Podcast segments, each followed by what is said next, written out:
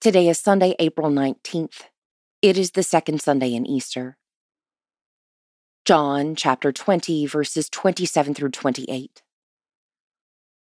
Then Jesus said to Thomas, Put your finger here and see my hands.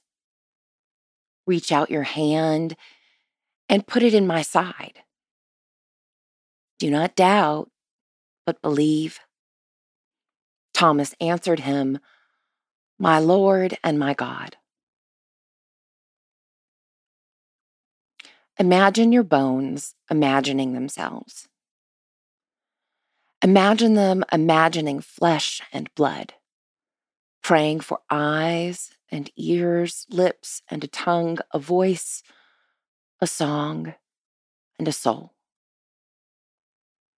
Imagine your bones having a dream and then waking up alive in your skin and discovering at that moment that the dream had come true.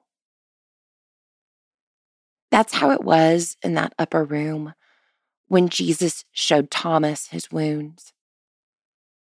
Let him touch them and proved that his resurrection and his promises about God's great love are real.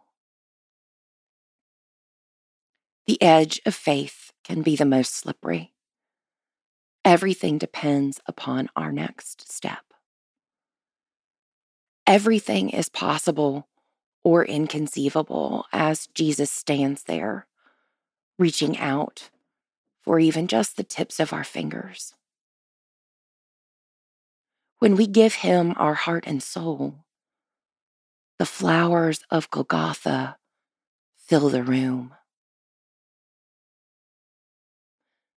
Pray for the Diocese of Kinshasa and Kisangani, both in the Congo.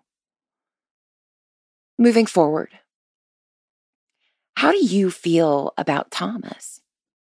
Does he remind you of yourself or someone you know?